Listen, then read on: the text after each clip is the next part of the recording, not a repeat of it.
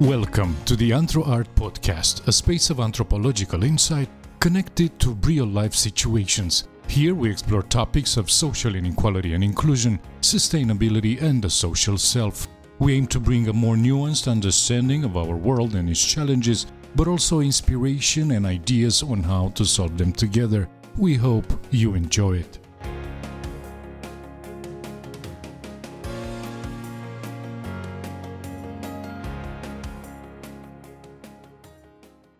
Migration and Changing Expectations in a Roma Segregated Neighborhood.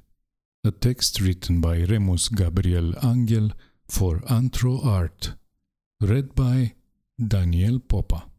Introduction The Roma neighborhood consists of run-down houses and muddy roads. Strolling through the neighborhood, one can smell the heavy smoke everywhere. It comes from the burning of car tires to extract wire which is later sold, but also of plastic waste because there is no one collecting their garbage. There are dogs running and playing freely on its streets. I first arrived in the neighborhood seven years ago and I started my fieldwork there. Originally planned as a short term research, I kept coming back for several years in my attempt to understand the world of the people there and the role of migration in their lives. What struck me from the beginning was not only the extreme poverty, but mostly the difference between their neighborhood and the adjacent zones. It was like entering a forbidden zone. The asphalt and sewage stopped, and dirt roads and poverty began. The neighborhood made a strong contrast with the small but rich Transylvanian town. In Romania, the town of Delușor is considered to be a bonanza of foreign investments. A series of large investments made it one of the places of high FDI concentration. The city budget has also kept growing with public investments from both local and European funds, everywhere but in the gypsy neighborhood. The neighborhood is the quintessence of Romania's failure as a society of its inability to provide a better life for fellow citizens despite many promises and funds destined for poverty alleviation. The story of the neighborhood is not only a story of economic non integration of the poor, but also of racism and lack of human understanding. In this context, it becomes apparent over the years that migration can become a way of getting rid of poverty and receiving more recognition and understanding. A segregated neighborhood. The story of the neighborhood began during the communist era when the Roma started to build their poor houses on plots with no clear ownership on the outskirts of the town of Delușor. At the time, the attempt of the Communist Party to integrate these poor people economically and offer them some stability were relatively successful. Many from the neighborhood worked at the local leather factory, famous throughout the country, others at local textile or wood factories. As the old people remember, there was no such thing as not finding work. You were picked up from the street and taken to work. In the factory, Many had the most difficult and dirty jobs, especially in the tannery section of the leather factory, where there were only gypsies, as Maria, our friend from the neighborhood, recalled. The Roma also worked for the local municipality as street cleaners. Although poor, the children went to school and the wages, although small, came in every month. After 1990, Despite the general enthusiasm running through Romanian society, jobs started to disappear quickly. Even if business at the hosiery factory went on for a while, things were deteriorating, and at one point, due to the lack of money, people received stockings instead of wages, and jobs were significantly cut. The wood processing plant almost closed as well, and part of it was taken over by an international company that after privatizing it made many jobs redundant. Likewise, the leather factory, once the pride of the town, closed after the 2000s. In this interval, the Roma lost their jobs quickly. The semblance of support that the communist state had provided was gone. But the neighborhood kept growing as time went by. Poor people came in from both the neighboring areas and from the town, the last ones being the Roma from Delușor, who had to build makeshift homes after selling their apartments very cheap due to financial difficulties. The life of the people in the neighborhood is hard. Without steady and rewarding jobs, working occasionally in construction, collecting plastic bottles or scrap metal from the villages, or working for minimum wage in local textile factories, people cannot provide a decent life for their families, let alone improve their living conditions, which are in most cases unsanitary. They often do informal jobs for Romanians for little pay, a form of work that is not regulated and seen as socially degrading. Children start dropping out of school at an early age and illiteracy is high. The younger population is deprived as the investments that the town attracts massively change the local economy but not their lives. However, many people's lives are starting to change with Romania's accession to the European Union. Although the Romanian state didn't want to, couldn't, or didn't know what to do with Romanians poor, joining the EU made migration accessible to everyone. And people's lives are improving not because of better conditions in the town or because of the arrival of multinationals, the hobby horses that Romanian politicians have been riding for the past 30 years, but because of the remittances brought in from abroad. Migration, a leap into the unknown. Migration from Delușor did not start with the Roma. The first were the Transylvanian Saxons, who emigrated to Germany in large numbers during the communist period. Of the 4,000 Saxons that lived in Delușor before 1990, only about 400 have remained, many of them coming from mixed families. The Germans' migration was followed by the migration of Romanians who moved especially to Spain starting with the 2000s. Romania's 2007 accession to the EU meant visa free traveling and mobility increased. It was in that context that many people from the Delușor went to Spain and migration became a solution to escape poverty and the uncertainties that accompanied the first decade of the post communist period. Migration attracted a large number of people who did not have jobs or who considered that wages were too low. It was a migration largely organized through networks where those who had already migrated helped their friends and relatives back home to live and find work abroad.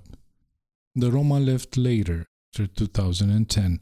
It was a much more diversified and disorganized migration compared to the previous ones that were based on social networks. Different from previous flows mainly to Germany and Spain, the Roma migration targeted multiple countries France, Italy, Greece, Germany, Belgium, and the UK.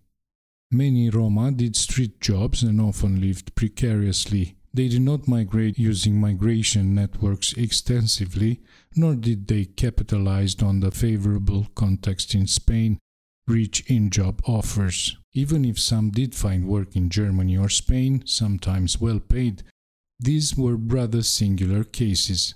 For a few years, this rather precarious migration generated much needed financial resources for the segregated neighborhood.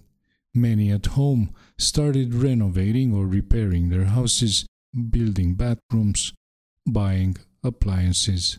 The neighborhood changed as houses started to look better, but otherwise everything remained the same the dirt roads, the lack of essential public utilities, and the poverty of those who did not manage to migrate. Migration also brought something more important than money it created higher expectations. Whenever I talked to the people who had been abroad, you could feel a change in tone. The Greeks are such good people, said a Roma woman who had been in Greece the summer before. Another woman proudly said recently, My child was considered a role model among pupils at the school in England. He learned English quickly, with nobody helping him. And the examples could go on from the social benefits received in France and the support of the local authorities to find employment. You are treated like a human being there. migrants would often say. Not coincidentally, they discuss these personal experiences, comparing them constantly with how they were and still are treated in Romania. One last example during the pandemic is illustrative of Romanian attitudes. Mihaela remembered how her boy had received a tablet from school, but it wasn't working, she said. When she told the teacher that the tablet was broken, the teacher replied, I know very well the likes of you, the Roma.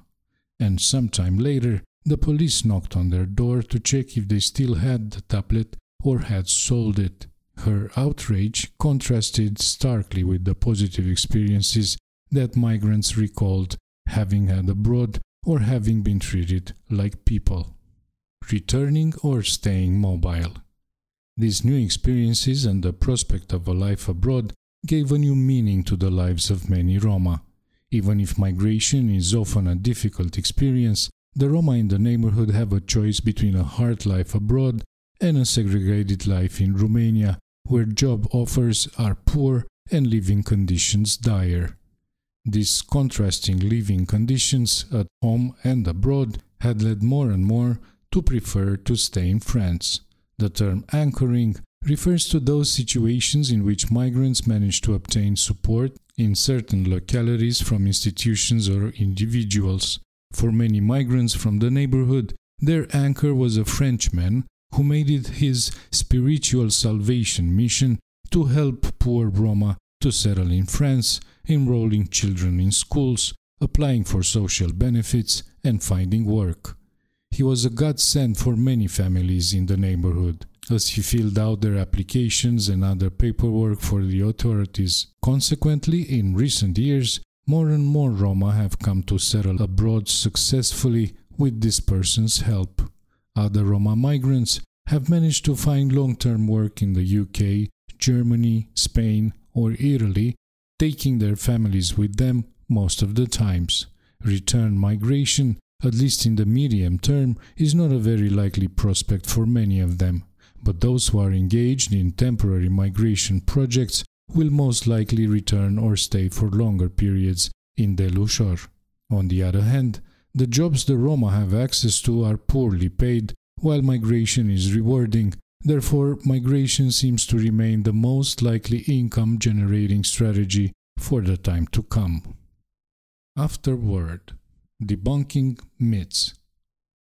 The literature on migration in recent years has analyzed critically if and how migration is becoming a driver of development in poorer countries, the migrants' home communities, and the needed support for migrant families.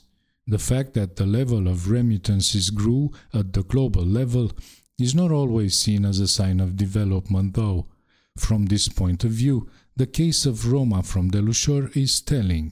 Their migration does not lead to the town's development, but rather to investment in their own houses and generally a different attitude towards their social position, as in reacting vocally to the way they have been treated. Also, the increased school attendance rate among children seems to have been influenced by migration and the new opportunities opened up for children abroad in comparison to the experience of Roma children who do not migrate. An underlying argument is that educational achievements among the Roma are influenced by the conditions they are provided, and the poor results are not related to a Roma problem properly but to a poorly designed educational system. Moreover, public discourses continue to be essentialist when they refer to poor Roma. Perhaps the most common trope is that the Roma do not work. This type of discourse overlooks that poor Roma, or most of them, do indeed work. From here, yet another sensitive topic ensues, namely that their informal work, be it collecting scrap metal, street cleaning, informal work for Romanians should be recognized as work. Secondly, public discourses stress that poor Roma are not educated and their poor education is a major obstacle to their economic integration. On the other hand, several Roma in the locality reported how they tried unsuccessfully to employ relatives or friends to the factories where they worked and were refused by the management. In such a case, a young woman who was looking for work was refused by all clothing manufacturing companies operating locally. When she was finally employed, not only was she not a burden to the firm, but she became a model worker. In a few months, she had been promoted to the quality assurance section, performing the final checks before delivery. Besides, if the Roma do not work in Romania, why do they work abroad? In raising such questions, one should emphasize the role of misjudgments and errors in the ways in which the Roma are regarded and discussed in the broader Romanian society, including the principles upon which public policies on the Roma are based. Finally, a last observation still on education, which is seen as a panacea for Roma poverty and segregation. Once more, the Roma are blamed for allegedly refusing to attend school. We are repeatedly told in the public space that they don't want to learn. One would wonder then why do Roma children go to school abroad? Why does everyone come from abroad with a desire to be more respected at home? Perhaps the reform in the field of the integration of poor Roma should not start with poor Roma in the first place, but with a completely different view of the Roma it is likely possible that the main problem is not so much about the poor Roma as about the majority and their inability to build a fair and equal society. More often than not, the locus of policy making is not the poor neighborhood, but the offices of the local administration and the minds of those who develop social inclusion policies in Romania.